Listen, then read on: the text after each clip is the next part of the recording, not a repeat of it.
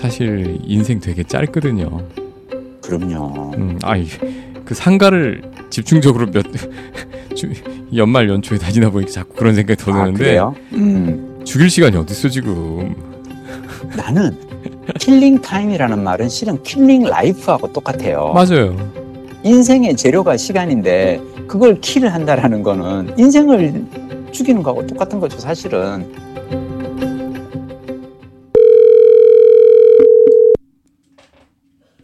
안녕하십니까. 도곡 정보문화도서관 단골손님 김민식입니다. 안녕하셨습니까. 성북 길빛도서관 단골손님 박동훈입니다. 잘 지내셨죠? 네. 지금 음. 뛰어오셨습니까? 어, 오늘 하루 바쁜 하루였어요. 아, 어, 새벽 5시에 일어나서 네. 어, 택시 잡아 타고 김포공항으로 달려가서 네. 6시에 공항 도착해서 네. 어, 7시 제주행 비행기를 타고 내려가서 11시에 하는 제주 MBC 소통의 고수라고 하는 프로그램 녹화하고요. 그리고 끝나고 이제 제작진이랑 같이 밥 먹고 야 내가 그 이 촬영 스텝이랑 그 이 조명팀이랑 다 같이 이렇게 밥을 먹으면서 일어나는데 밥을 다른 PD가 내니까 되게 기분 좋더라. 난 오늘 출연자로 갔으니까. 어, 그래서 녹화 끝나고 제가 좋아하는 그 김포공항, 그러니까 제주공항 근처에 그 도두항이라고 있어요. 네. 그래서 그 근처에 가면 또 예쁜 카페들이 많이 있거든요. 도도 어, 항 항구 이름인가요? 도두항. 도두항. 음. 어, 거기 가면 도두 해녀의 집이라는 곳에 원래 전복 물회가 되게 맛있고요. 아. 그리고 순옥인의 명가라는 곳에서 하는 그 전복 해물탕도 맛있거든요. 네. 근데 하여튼 그래서 거기 가가지고 제가 또 제주도까지 가서 일만 하고 올라오면 은 되게 좀 속상하잖아요. 네. 그래서 어, 오후에 또 이렇게 티타임 하고 혼자서 카페 놀이 하다가 그리고 이제 비행기 타고 어 6시 30분 비행기 타고 김포공항에 8시 40분쯤 도착해서 부다닥 이제 9호선 타고 내려와서 지금 집에 딱 들어와서 내가 이제 막 박동호 부장님 전화를 받고 있습니다. 자, 오늘이 1월 24일 음, 9시 13분입니다. 아까 그러니까 저희가 원래는 9시에 딱 시작을 하는데 음, 그 우리 김 작가께서 제가 바빴어요. 예, 집에 꼬리는 못 하신 것 같더라고요. 그렇지. 어, 예, 그렇다고 예. 내가 이 버스 안에서 안녕하십니까 도고 마치 이렇게 DJ처럼 혼자 그할 수는 없잖아. 우리가 그렇게까지 그렇지. 두껍지는 그렇지. 않아. 그렇지. 아. 음. 근데 확실히 그냥 느끼는 건데 제주는 놀러 가도 좋은데 일하러 가도 좋네요. 그리고 음. 역시 재미 중에 최고의 재미는 돈 버는 재미야. 아, 제, 어. 제 주 MBC에서 좀 두둑하게 어떻게 아니 뭐 그렇지는 않지만 네. 그래도 또 이렇게 예, 아 괜찮더라고요. 네, 잘 해주시더라고요. 그래서 방송은 언젠가요? 방송은 2월 중에 아마 나갈 것 같고요. 네. 거기가 그 소통의 고수가 유튜브로도 올리시더라고요. 네. 그래서 제주 MBC에 제주에서만 방- 방송하는 프로그램이지만 나중에 유튜브에서도 올 것 같아요. 소통의 한번, 어. 고수요? 소통의 고수라고 음. 어 로컬 우리가 왜 흔히 지역 방송, 지역 자체 제작하는 네. 어, 프로그램 중 하나인데요. 네. 음, 가서 재미나게 또 한 시간 음, 떠들고 왔죠. 어떤 주제로 혼자서 하시는 거예요? 오늘은 그러니까 제가 강연하고요. 네. 50분간 강연하고 20분 정도 질의응답 하는데 음. 저는 그냥 아 소통의 고수라 그래서 음, 음. 그딱 연락이 왔는데 제가 사실 가끔씩 이 강연 요청 올 때 그 강연이 끝나고 나서 유튜브에 올라가잖아요. 네. 그러면 제가 하는 고민이 있어요. 네. 뭐냐면 유튜브는 알고리즘상 제 강연을 보고 좋아하시는 분이 그걸 계속 끝까지 듣고 나면은 제 강연이 뜨고 뜨고 뜨잖아요. 네. 근데 그러다 보면은 비슷한 내용이 자꾸 겹친단 말이에요. 어. 그러면은 사람들이 뭐야 이 사람은 여기 가서도 이 얘기하고 저기 가서도 이 얘기하고 똑같은 말만 계속 이렇게 반복하네라고 느끼실까봐 음. 제가 하는 고민 중 하나는 이렇게 어디선가 강연 요청이 오면은 뭔가 새롭게 이걸 강연할 수 있는 방법이 뭐가 있을까? 어. 그래서 제가 오늘 가서 소통의 고수는 이제까지 안 해본 얘기를 좀 해보기 위해서 뭘 딱 했냐면 일단 접근 방식을 좀 새롭게 해봤어요. 어. 소통의 고수가 되는 방법이 뭘까? 음. 어, 나는 어, 소통을 잘하기 위해서는 경청이 중요하다고 생각하는데 나는 이 경청의 소중함을 두 공간에서 배웠다. 네? 그 두 공간이 있는데 한 공간은 어. MBC고 또 어. 하나의 공간은 제주도다. 어. 그러면서 나는 24년간 PD로 일하면서 경청이 그러니까 이를테면 현장에서 PD로 일을 할 때 어, 스텝이나 배우들에게 지시를 하는 것보다는 질문을 하고, 어, 이씬 혹시 어떻게 찍을까요? 이씬 어떻게 연기하실 건가요? 질문을 하고 그들의 말에 귀를 기울이는 것이 나의 연출을 어, 하는 데서 되게 많은 도움이 됐다는 얘기를 했고요. 네. 그러고 나서 인생에서 큰 고비가 와서 어, 명예퇴직을 선택하고 퇴사했을 때 내가 아마 서울에서 혼자 지냈으면은 되게 힘들었을 거다. 근데 나는 제일 그, 그 시절에 제가 2021년도에 퇴직하고 나서 했던 것 중 하나가 1년 12달 제주라 그래서 한 달에 한 번씩 제주도 내려가서 3박 4일간 여행을 하고 왔거든요. 네. 화요일 날 오전 비행기로 내려가서 금요일 날 오후 비행기로 올라오는. 음. 그러니까 한 달에 한 번 제주도에 내려가는 그게 내 삶의 큰 어떤 낙이었다. 음. 그러니까 한 달에 딱 한 번 3박 4일 가는데도 한 달 내내 즐거운 게 음. 일단 다음 달에는 어디를 갈까? 음. 어, 서귀포에 갈까? 어, 모슬포에 갈까? 협재해수욕장 갈까? 이거를 찾아보는 재미가 있고 여행하는 3박 4일도 즐겁고 또 갔다 오면은 여행 기간의 그 추억을 곱씹어 보면서 어 이거 사진 정리하고 나중에 또 혹시라도 블로그에 올릴 수 있는 여행 일지 같은 거 글 쓰면서 또 재밌고 그래서 제가 그 두 가지 얘기를 했죠. 어 MBC와 제주도에서 내가 배운 점 소통의 즐거움에 대해서 하여튼 그래서 나름 어 열심히 해봤는데 뭐 방송 어떨지 몰라. 음. 박동원 부장님 네. 괜찮아. 나 오늘 네. 혼자 좀 이렇게 좀 달려도 돼? 어, 그럼요. 오늘 내가 그, 이 도두항 앞에 있는 그 카페에서 이 바다가 보이는 전망 좋은 카페에서 바다 풍경을 채 즐기지를 못할 정도로 어떤 한 책에 완전 몰입해서 빠져서 읽었는데 이 책 얘기를 나는 꼭 하고 싶어요. 어, 도도항에서 읽은 도, 그 읽은 책. 한국 이름이 어. 도도항이. 도두예요. 아, 도두. 도두항.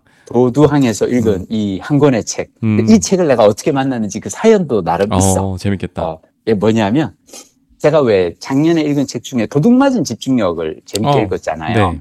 그리고 저는 요즘 시대에 앞으로 내가 생각했을 때 회사에서 원하는 인재상, 미래 인재에 있어서 중요한 것 중 하나는 집중력이 있느냐 없느냐가 되게 중요할 것 같거든요. 음. 집중력이 강한 사람이 아무래도 어, 어떤 일에서 성과를 내기가 더 쉬우니까. 네. 그래서 저는 도둑맞은 집중력에서 저는 항상 책을 읽고 나면 그래서 이 책에서 내가 삶에서 실천할 수 있는 것 딱 한 가지만 찾아보자. 뭘까? 그런데 음. 그 책에서 나온 여러 가지 해법 중에 제가 삶에서 시- 실천해 보기로 선택한 전략은 뭐냐면 뉴스를 종이 신문으로 보는 거였어요.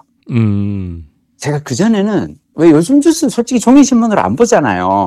스마트폰에 음. 다 뉴스가 있으니까 보고 싶어도 뭐, 그, 보고 싶어도 뭐. 보고 싶어도 사실 주변에서 어. 구하기가 쉽지 않잖아요. 아, 종이 신문? 음. 뭐 그렇다고 그거를 아, 그렇지. 배달을 시키면 그거 한 2만 원 넘을걸요?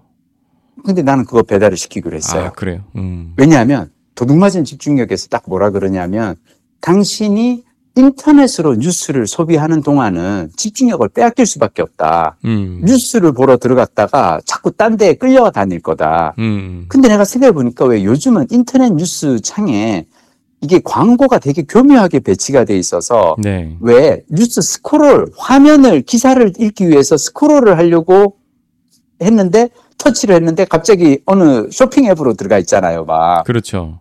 나는 그런 경우가 너무 많아서 디지털 뉴스는 좀 근데 그 책을 읽고 그 책에서 뭐라 그랬냐면 종이 신문을 보는 게 집중력을 키우는데 되게 좋은 이유 중 하나는 뭐냐면 종이 신문은 일단 뉴스를 한 눈에 한 화면에 쫙 다 조판을 해놓고 당신이 읽고 싶은 걸 일목요연하게 정리해서 찾아볼 수가 있다. 음. 그리고 하루에 10분이면 10분 딱 요 시간 동안 왜냐하면 종이 신문은 왜 1면부터 시작해서 끝까지 딱 보고 나면 그다음 덮고 이걸 버리지. 이 인터넷 뉴스는 무한 스크롤이잖아요. 그렇죠. 관련 기사가 창에 창을 뜨고 계속 달아오르니까 그러니까 인터넷으로 뉴스를 하다 보면은 신문 이 뉴스를 소비하는 시간이 무한정 길어질 수 있는데 종이 신문은 그렇지가 않거든. 끝이 정해져 있으니까. 음, 음, 음, 음. 그래서 제가 한겨레 신문을 이제 종이 신문으로 이제 구독해서 그 책을 읽고 나서 어 배달을 해서 이제 매일같이 받아서 읽거든요. 어. 근데 한겨레 신문이 왜 각 신문사들이 새해가 되면 신년 기획으로 뭔가 힘줘서 하나 하는 프로젝트들이 있어요. 네. 어, 올해 그 2024년에 한겨레 신문의 신년 기획 특집이 뭐냐면 도파민 인류야. 도파민 인류. 그러니까 이게 요즘 인류는 아, 디톡스 하, 하자는 거죠? 그렇죠. 그러니까 이 도파민은 주로 새로운 것을 탐색하거나 성취하는 과정에서 그 기쁨의 감각과 감정을 지배하는 신경 전달 물질인데 우리가 이 도파민, 그러니까 맛있는 음식을 먹거나 게임이나 쇼핑할 때 막 이 보상 작용처럼 분비되는 이 도파민에 우리가 점점 중독되고 있다. 음. 어, 이걸 우리가 어떻게 어 점점 사회 문제가 돼가는 이 도파민 중독을 어떻게 할 것인가. 그래서 이 도파민 인류라는 그 기획 기사들이 되게 괜찮아요. 어. 그래서 저는 그 신문에서 기획 기사를 읽다가 어떤 교수님의 인터뷰가 나오는데 그 인터뷰 제목이 이거예요. 빅테크 기업들이 중독 설계를 해서 중독 뇌- 설계.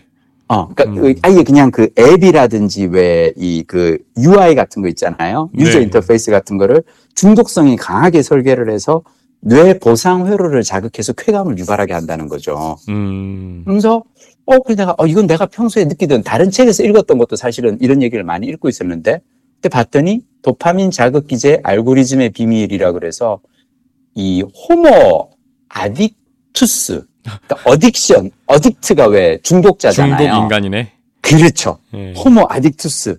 그러니까 중독 인류라는 책을 내신 그 연세대 경영학과 김병규 교수님이 계신 거예요. 네. 이게 또 재밌는 게 이분이 심리학이나 정신과 의사가 아니라 경영학과, 경영학과 의사 교수인데 그래서 교수. 중독 겨- 이 문제를 갖다가 이분이 다루신 거예요. 음. 근데 이게 왜 그러냐면 이분이 경영학과에서 이 책을 내게 된 어, 경영학과 교수인데 호모 아딕투스라는 책을 쓰게 된 계기가 있어요. 이분이 경제의 3단계 발전 과정을 얘기를 합니다. 그러면서 어 100년 전에는 제품 경제 시대였대요. 네. 제품 경제 시대. 자, 100년 전에 제품 경제 시대는 뭐냐면 세탁기를 예로 들면은 책에서 나오는 예인데 세탁기가 제일 먼저 나온 게 언제인 줄 알아요? 100년 전이에요. 음. 1911년에 그 월풀에서 나온 세탁기. 어. 그러니까 거의 한 112년 전인 거죠. 근데 그때 당시에 가정용 세탁기가 한 대 가격이 100달러였는데 그때 미국 에서 나온 게 이제 100달러인데 미국 교사 월급이 40달러였대요. 음. 아, 근데, 어, 1911년이니까. 그러니까 말인즉슨 지금으로 치면은, 만약 지금 교사 월급이 300만 원이라고 치면은, 1000만 원에 해당되는 거죠. 무슨 말인지 어, 알겠죠? 네네. 어, 그러니까, 어, 처음에 세탁기가 나왔던 그 100년 전에는 세탁기를 살 수 있는 사람이 많지가 않았어. 생각해, 우리가 아무리 세탁기가 나왔는데, 지금까지 늘 그냥 손빨래 하면서 아무 문제가 없었어.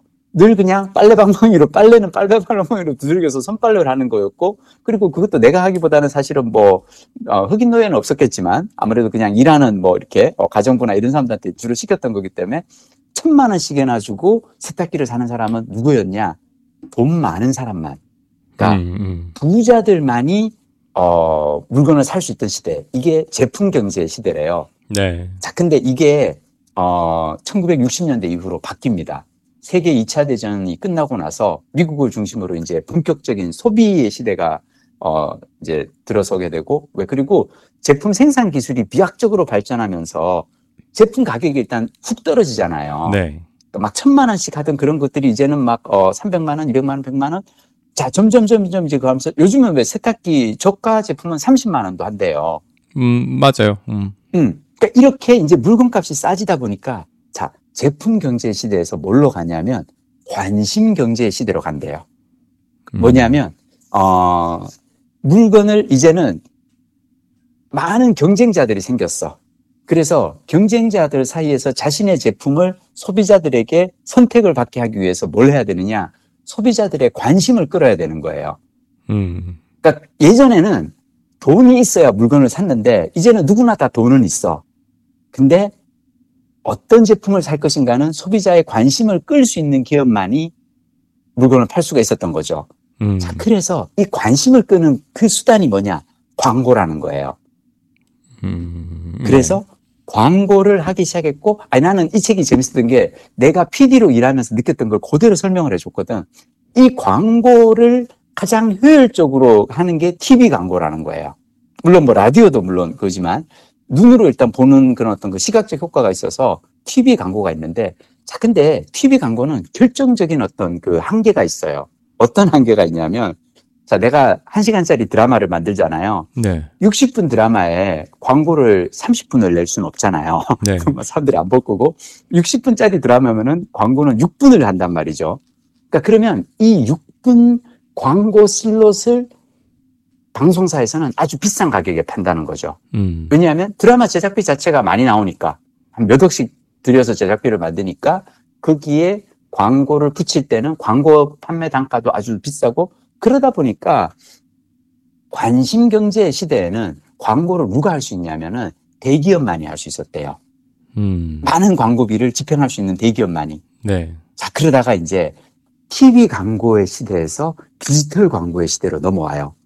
자, 이게 지금 다 호모 아딕투스란 책에 나오는 내용이죠? 책에 나오는 얘기를 음. 하는 거예요, 저는 지금. 그러니까 제가 이, 이 얘기를 왜 하냐면은 왜 연세대 경영학과 교수가 중독 인류라는 책을 썼을까에 대한 얘기를 하는 거예요. 음.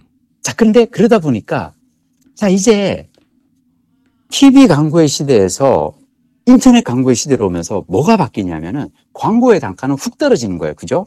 음. 이제는 왜 그 유튜브라든지 아니면은 인터넷 그 모바일 광고 같은 거는 그냥 100만 원에도 광고 집행할 수 있는 거예요.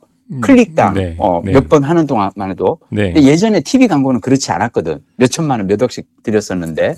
근데 이제는 광고 단가는 내려갔는데 광고의 효율은 더 높아져 버린 거예요. 왜냐하면 음. 디지털 광고는 타겟 광고가 가능하니까. 그러니까 40대 남자 스키장에 관심 있는 사람. 이를테면 내가 어, 페이스북에 스키장 사진을 올리면서 나 지난주에 어느 스키장 갔다 왔어라고 올리면 바로 그 다음 주부터 왜 내 그 이 이 스마트폰 인터넷 뉴스나 이 사이사이에 스키장 광고라든지 스키샵 광고들이 뜨잖아요. 네. 그러니까 이게 디지털 광고가 TV 광고가 다른 건 뭐냐면 광고의 비용은 내려가면서 효과는 더 높아졌다는 거죠. 그리고 더 큰 문제가 뭐냐면 광고의 양이 어마어마하게 무한 증식하게 된 거예요. 음. TV는 60분 방송 프로그램에 6분만 광고를 할 수 있는데 우리 왜 인터넷 뉴스 화면 보면 그 안에 광고 창이 몇 개가 있잖아요. 음. 그 이게 마음만 먹으면은 진짜 막 여러 개를 배치를 할 수가 있고 자 그러다 보니까 광고를 더 많은 사람들에게 더 자주 노출시키기 위해서는 그러면 이제 빅테크 기업들이 하는 게 뭐냐 사용 시간이 늘어나야 되는 거예요. 음. 그러다 보니까 자 이제는 관심 경제에서 중독 경제로 갔다는 거죠. 중독 경제.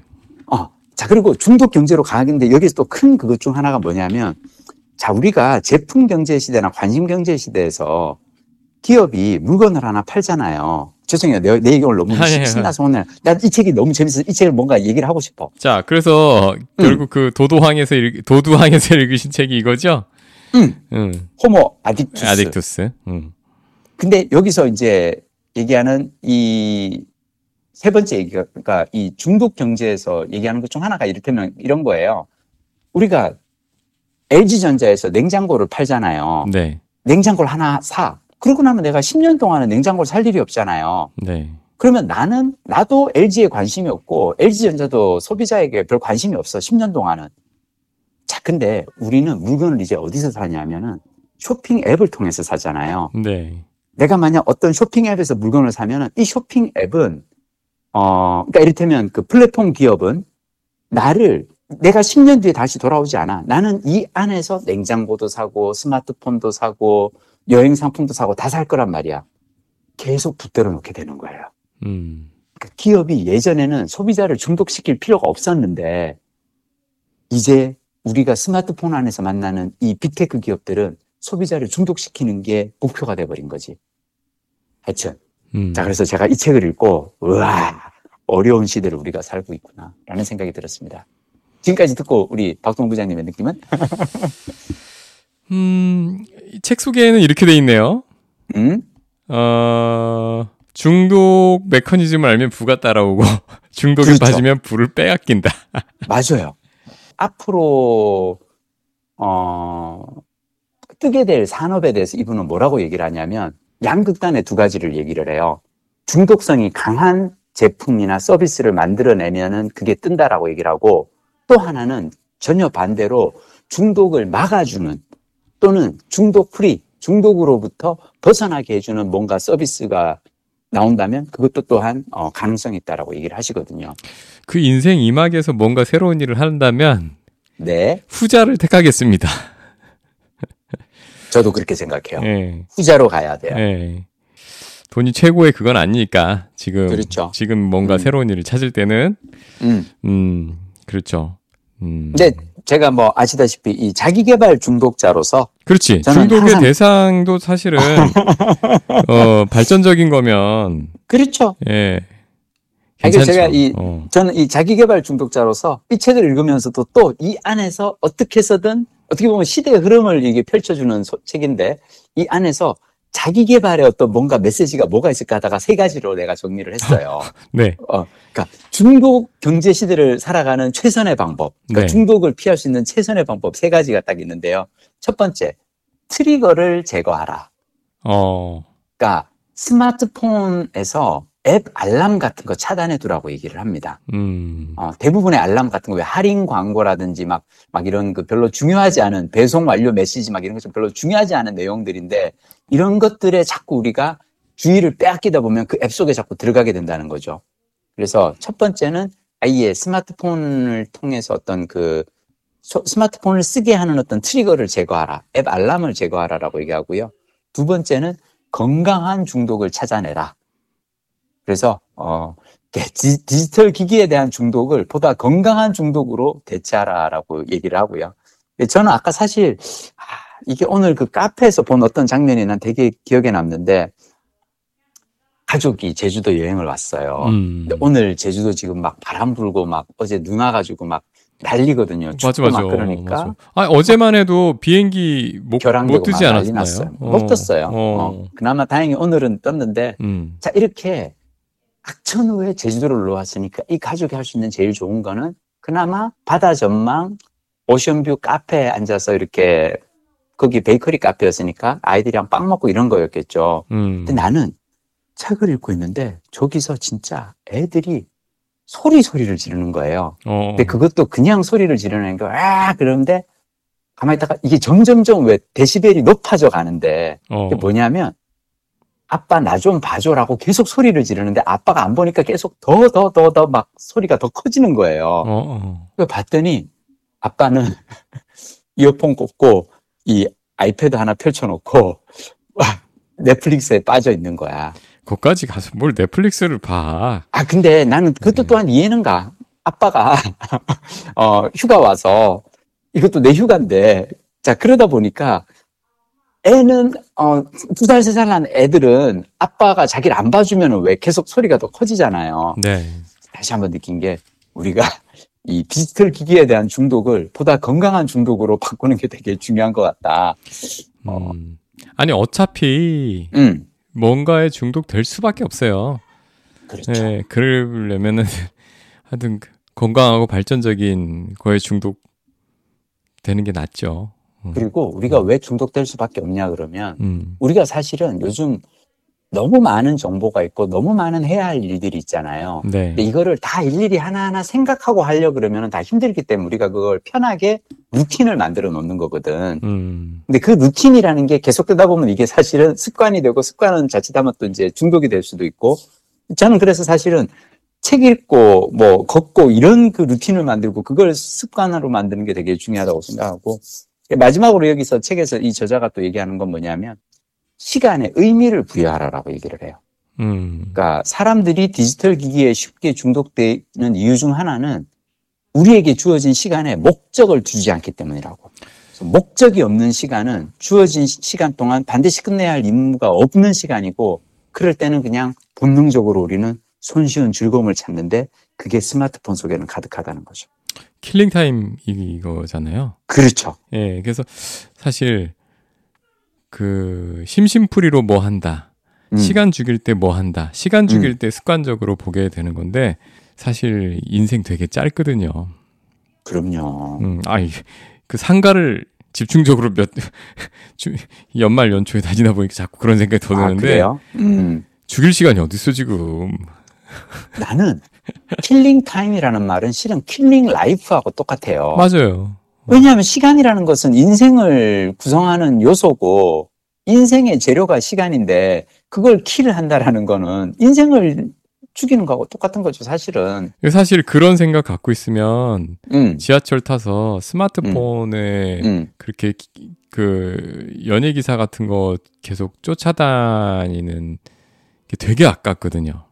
그렇죠. 예, 그게 아까워서 그냥 음. 창밖의 풍경이라도 보면서 있고 싶지 맞아요. 힐링하고 싶지는 않아요. 예. 음. 예. 아, 그렇지 않아도 지금 창밖에 풍경 얘기하시니까 음. 이제 가서 거기 이제 제주 MBC에서 일하시는 분 가운데 거기도 또 주말 부부가 있더라고요. 어. 그래서 가족은 그 부인하고 아이는 서울에서 이제 어 있고 남편은 제주 MBC 직원인지라 주말에 이렇게 가는데 뭘 얘기를 하다가 그래서 어떻게 하냐 그래서 아 나는 저기 아침에 오면서 그래도 너무 좋았다고 나는 그래서 제주도 올 때 뭐가 제일 좋냐 그래서 내가 아 나는 비행기 타고 올 때 바다가 비행기 창밖으로 이렇게 보면 바- 창밖으로 바다가 착 펼쳐지는 그 순간이 난 너무 좋아서 항상 나는 창가 자리를 좀 뒷자리라 하더라도 창가 자리를 나는 선택해서 앉습니다 그랬더니 그분은 당신은 무조건 복도 자리라는 거예요.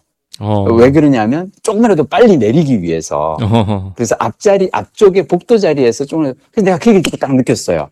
아 그건 왜 그러냐면 나는 제주도에 오는 것을 여행이라 생각하기 때문에 비행기를 타고 가는 그 순간도 즐겨야 할 과정이라고 생각하는 거고 선생님은 가족을 만나러 서울로 가는 거기 때문에 어떻게든 빨리 내려서 가족을 만나러 가는 그 목적이 더 중요한 거다. 음. 근데 나는 우리가 보내는 시간에 있어서 수단은 없는 것 같다. 나는 모든 시간을 의미를 두고 즐겨야 한다고 생각한다.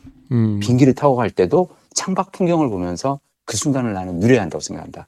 라고 얘기를 했는데 좀 꼰대 같았어. 내가 아니, 아니, 아니. 아니 저도 그래요. 근데 저도 무슨 그래요. 말인지는 네. 알겠지. 그럼요. 박근혜 님은 그지? 어. 네, 그 그거랑 같은 맥락이잖아요. 서울에 살면서도 서울 여행하면서 사는 여행하듯 사는 거. 어. 그렇죠. 예, 맞아요. 예. 하긴, 근데 저는 음. 3호선 타고 갈 때 이 네. 압구정역에서 옥수역 갈 때 갑자기 바깥에 어, 지하철에서. 음. 그 바깥에 풍경이 확 터질 때 어, 너무 좋아요. 좋아요. 어. 어, 그래서 꼭 이렇게, 그때는 이렇게, 어, 창밖을 이렇게 멍하니 보면서, 어, 보던 책도 자- 잠시 그 기- 시간 동안은 덮고, 그죠? 저도 졸다가도 그땐 일어납니다. 어, 그러니까 그런 시간에 우리가 보내는 이 순간순간에 의미를 부여하는 게 전 되게 중요한 것 같아요. 음. 동감? 음. 참 저희? 지, 지난주에 쉬었잖아요. 음, 음, 제가 나트랑에 우리 또 김? 작가님 꼬임에 넘어가서 혹시 가서, 아, 쏘갔어, 쏘갔어, 막 그런, 그런 그런 순간도 어땠어? 있었어요. 아, 진짜? 어. 어, 근데 나는 음, 내가 우리 박동 부장님이 막들은 가고 난 다음에 감- 문득 생각한 게 잠깐만 박동 부장님은 나만큼 안 즐거울 수도 있겠다라는 생각도 들었어. 왜 그런 줄 알아요? 왜요? 나는 혼자 갔잖아. 어, 박동 부장님은 돌봄 노동에 아니 노동까지는 아니지만 하여튼 가족과 가이드죠. 어, 가이드. 음. 어 그러니까 음. 그러니까 약간 일의 그 이- 이 비중이 있을 거란 말이야. 그래서 내가 순간 갑자기 그 생각이 드는 거야. 아, 이 또 박동 부장님이 갔다 와서. 근데 하여튼 그냥 전체적인 인상은 어떠셨어요? 좋았던 것도 있고 음. 뭐 아, 쉬웠던 적, 것도 있고 그런데 하나씩 골라줘. 좋은 건 음. 뭐가 좋고 아쉬운 건 뭐가 아쉬웠어? 궁금해. 제일 좋았던 거는 응?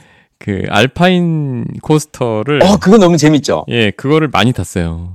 아, 많이 탔구나. 예. 그치, 많이 타려고 하면 많이 있어. 달라스에도 있고, 저기도 있고 예, 하니까. 그래서 저기. 그 빈 원더스라고 우리로 치면 그 에버랜드. 에버랜드, 예, 음. 예, 섬 하나가 에버랜드처럼 돼 있는 데에서 응, 사실 하루를 꼬박 그 썼는데 응. 사실 기대만 못한 것들도 있었고 그런데 음. alpine coaster는 되게 좋았습니다.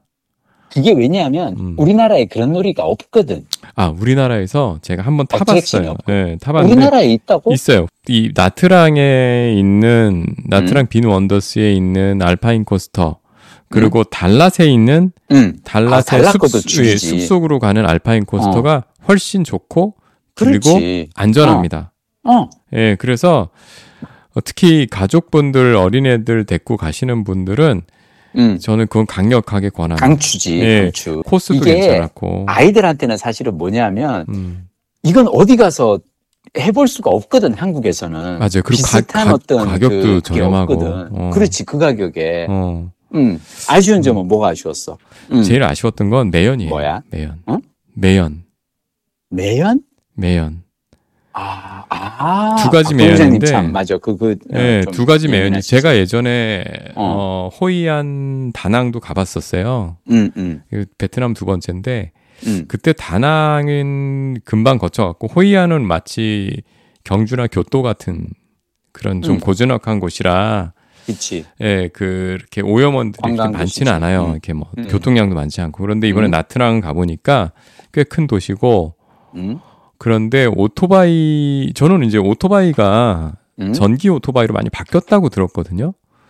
음. 근데 여기는 안 그렇더라고요. 여기는 그렇지. 예전 오토바이고 어, 맞아. 그러네, 생각해 매연이 굉장히 심하고 음. 더불어서 전 달랏도 깜짝 놀랐어요. 공기가 너무 음. 나빠서. 아, 그렇구나. 그런 거못 원래 그? 정도면 공기가 좋아야 되는데. 그죠? 난- 왜 나는 나쁜가 봤더니 어. 왜 나쁜 거야? 그 오토바이야? 불법 소각이 너무 많은 거야. 불법 소. 아 이게 무슨 얘기냐면 어. 제주도도 시골 가보셨어요? 음? 제주도 시골에 가면 의외로 공기가 좋지 않아요. 아. 제주도 시골 마을에. 그 쓰레기 불법 소각 예, 같은 거. 아침에 아. 그 해안가 마을 같은데 아침에 일어나잖아요. 맞아. 어, 무슨 얘기인지 알겠다. 사방에서 쓰레기를 태우거든요. 그래서 아. 굉장히 안 좋아요. 아, 매캐하고. 그렇구나. 예, 왜냐면 제대로 된 소각장에서 태우면 이걸 그렇지. 뭐 시설이 있잖아요. 근데 그렇지, 이거는 그렇지. 아무거나 막 태우거든요.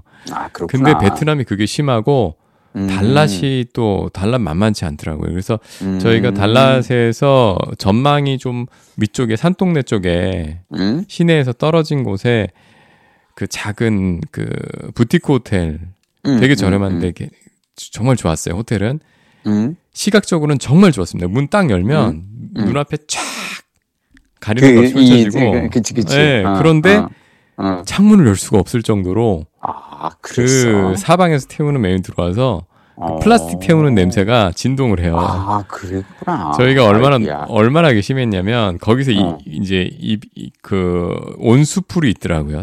되게 음. 저렴한 이 호텔인데 응? 그래서 거기서 놀고서 옷이 약간 덜 마른 채로 그래서 이제 베란다에 살짝 널어놓고 잤어요. 응. 다음날 옷을 넣으려고 했는데 음. 옷이 냄새가 배요? 그 탄내가 배어가지고 아이고야. 야. 입기가 힘들 정도로? 입기가 힘들 정도로 그 정도구나. 야 그래서 이 베트남이 어. 그러니까 이 화면으로 보면 되게 좋잖아요. 응, 어, 어. 그런데 그 달랏마저도 어. 이, 이 소각 그 오토바이 달랏은 오토바이다 그래서 그 불법 소각이 진짜 냄새가 심해 심해서 아 이렇게 어. 아름다운 관광지가 이게 너무 어. 안타깝다. 아, 그런 또 예, 그게 있었구나. 나는 비염이 심해서 냄새를 못 맡아서 그런가 보다. 그랬을 수 있습니다. 그러니까. 어. 사람들이 그것 때문에 많이 괴로워하더라고요. 어, 그랬구만. 예, 오케이. 그랬고 뭐 좋았던 거는 아 여러분 혹시 가실 일 있으면 응. 그 제가 1번으로 꼽는 식당 우리 어. 두, 두꺼 두끼 먹었는데 어? 쉐라톤 호텔 그러니까 나트랑 해변가에 어. 딱 면하고 있는 가장 호텔. 좋은 자리에 어, 쉐라톤 어, 어. 호텔에 있습니다. 어. 근데 어. 그난 1층에 감히 그 가면 안에 들어가 본 적은 없어. 비쌀까 어, 봐. 감히 들어가셔도 됩니다. 아, 그래? 왜냐면 거기 어. 식당이나 빵집이나 이런 데 가격이 음. 우리나라의 일반 식당이나 빵집보다 싸요. 아니, 그건 당연하지. 그건 당연한데, 아, 어. 그래? 그러니까 어. 이렇게 이저 우리보다 저렴한 국가에 가면 어. 두 가지 아. 지출에 있어서 두 가지 케이스가 있을 수 있거든요. 응? 굉장히 저렴한 local 음식 아하. 또는 어? 어 굉장히 fine dining인데 어? 아. 우리나라에서는 그 가격 가격 때문에 절대 뭐 가- 접근하지 못하는 못하는. 뭐 거를 이를테면 여기서는 막 오마카세 같은 막 그런 어떤 느낌의 예, 거기서는 가능한. 여기서 음. 그냥 일반 식당 가는 가격으로 먹을 수 있다는 거. 그러니까 아, 좋은 그러네. 음식을 좋은 가격에 먹 적당한 가격에 먹는 방법. 그다음에 좀 어, 거리 음식을 진짜 싸게 먹는 방법. 두 가지 접근법이 있는데 에, 저는 첫 번째 방법 을꼭 해보시라고 권하고 싶고 제가 음, 네. 박동 부장님 말씀 듣다 보니까 나는 네. 왜 그런 걸 못하는지 깨달았어. 왜요? 난 뭐가 있냐면, 네. 아니 돈은 사실은 그렇게까지 가지 않은데 혼자라서 어, 혼자서 어. 그런 왜 이렇게 정찬 그 이 하는 그런 dining 레스토랑 이런 데 들어가서 혼자 네, 자리 네. 테이블 잡고 아, 있는 약간 그게 대한 내가 약간 좀 그게 있는 것 같아요. 아하. 차라리 왜 내가 좋아하는 뭐 반미라든지 이런 건 그냥 길거리 street food니까 음, 혼자 가서 시켜도 아무 문제가 없거든. 어, 쌀국수집도 그렇고. 네. 근데 지금 얘기를 듣고 보니까 다음에는 혼자라도 그래도 좀 용기를 내서 한번 가봐야겠다는 생각은 드네요. 쉐라톤은 제가 어, 올해 4월에 또 쉐라톤을 아 저기 나트랑을 갈 것 같거든요. 아, 그러세요? 제가 나트랑 얘기를 하도 했더니 네. 친구들 중에서 야 같이 가자라고 한 친구들이 몇 생겨가지고 걔들이랑 같이 가기로 했어. 야, 이번에 제가 개발한 꿀팁들이 몇 개 있어요. 아 좋아 좋아 사실 좋아. 그 참, 참고로 같이 가는 친구들도 MBC 친구들이야. 그래 여행 카페 같은 데서는 어. 잘 나오지 않는 알았어, 알았어. 예, 좋아, 좋아, 예. 좋아. 야, 아, 이게 어. 계속 약간 그 되먹임이다. 어? 내가 가서 추천해주고, 어, 박동 부자님이 가서 또 좋았던 대로 또 나한테 다시 추천해주고. 근데 제가 얘기를 순- 꺼내다가. 멈추 면 음. 또 듣는 분들한테 정보가 안 되니까 음. 그 one pick의 식당을 고르라면 음, 아까 뭐야? 그 쉐라톤 호텔 1층에 있는 피자 포 음. 피즈 피자 포 피즈라는 호- 식당이 있어요. 피자 베트남 가게인데. 아 베트남 어. 이 피자 포 피즈가 베트남의 주요 도시마다 있는 체인점인데 응? 음, 제가 먹어본, 평생 살면서 먹어본 가장 맛있는 피자와, 어, 퐁듀와, 제가 알기로는 예. 우리 박동 부장님이 해외 생활도 꽤 오래 하고, 어, 세계를 다니면서 네덜란드에서도 식사를 하시고 막, 근데 그런데 정작 피자, 최고의 피자는 나트랑에 있더라. 예. 어, 이거 재밌다. 아, 굉장히 혁신적인 식당이더라고요. 예를 들면 피자를 8조각으로 보통 내잖아요. 음, 음, 그것도 음. 선택을 할 수가 있어요. 어. 몇 조각으로 낼지를. 예. 그런데 그- 그렇게 네 식구가 넉넉하게 먹고, 어. 우리 돈 한 5만 원? 아하, 훌륭하네. 퐁듀 포함. 퐁듀 포함. 어, 황당했대. 치즈 솔직히 포함. 먹고 황당했어요. 재료도 너무 좋았는데, 어. 어, 물론 베트남에도 그런, 맛- 그 옆에 또 인터컨티넨탈 호텔 1층에 있는 또 카페, 그 여행 카페에 많이 나오는 데는 음. 사실 비싸더라고요. 비싸고 별로 음. 맛도 없었는데, 음. 여기는 진짜 강추. 알았어. 어, 알았어. 알았어. 아, 그 다음에 알겠다. 또 하나 꿀팁. 또 하나 꿀팁. 보통 나트랑에 가시면 전에 김 작가님이 묵으셨던 버고 호텔, 음. 그 옆에 레갈리아 골드 호텔, 이 두 개가 음. 사실은 음. 가장 중심에 있는 가성비 호텔로 알려져 있어요. 아, 그렇구나. 나는 그냥 별 생각 없이 골랐는데, 예. 가- 가성비 호텔, 어.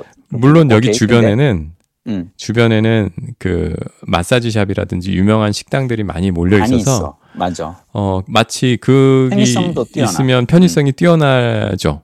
음. 성인들은 괜찮아요. 그런데 어. 어. 린이를 데리고 가실 때는 음. 문제는 그 주변은 보도블록이 없다고 보시면 됩니다. 차도로 걸어. 다녀야 된다고 생각을 하셔야 돼요. 너무 그치, 그치. 예, 길이 좁고 보도블록이 맞아, 맞아. 약간 있어도 오토바이를 세워놓기 때문에 어. 그래서 가까운 거리가 의미가 없어요.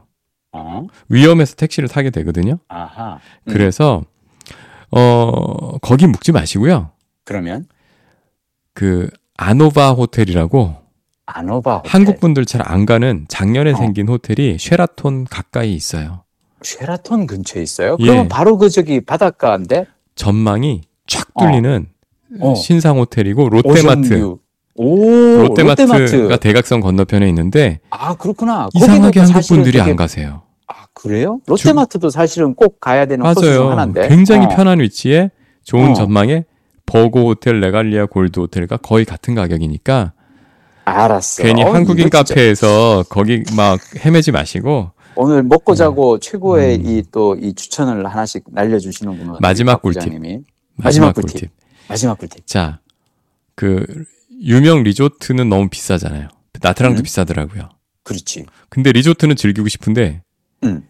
어, 돈은 좀 모자라. 그럴 음. 때쓸 수 있는 방법. 뭐야? 시내 가성비 호텔에 묵고요. 응? one day pass라는 걸 사세요. 아하.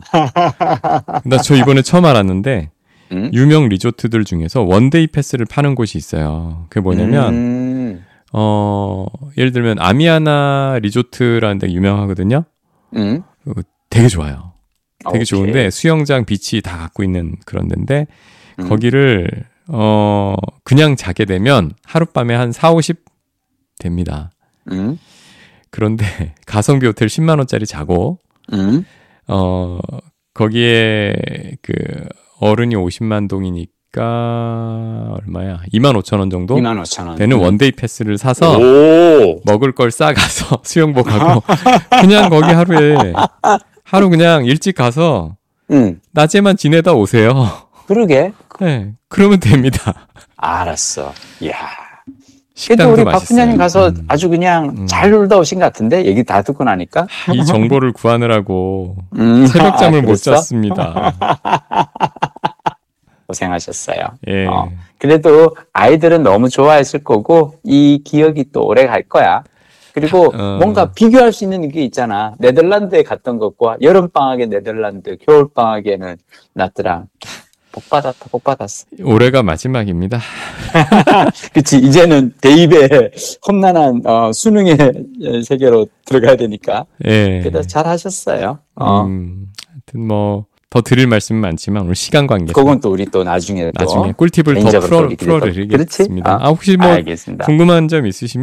아 음. 댓글 남겨주시면 알겠습니다. 제가 어. 또 풀어드리도록 하겠습니다. 좋습니다.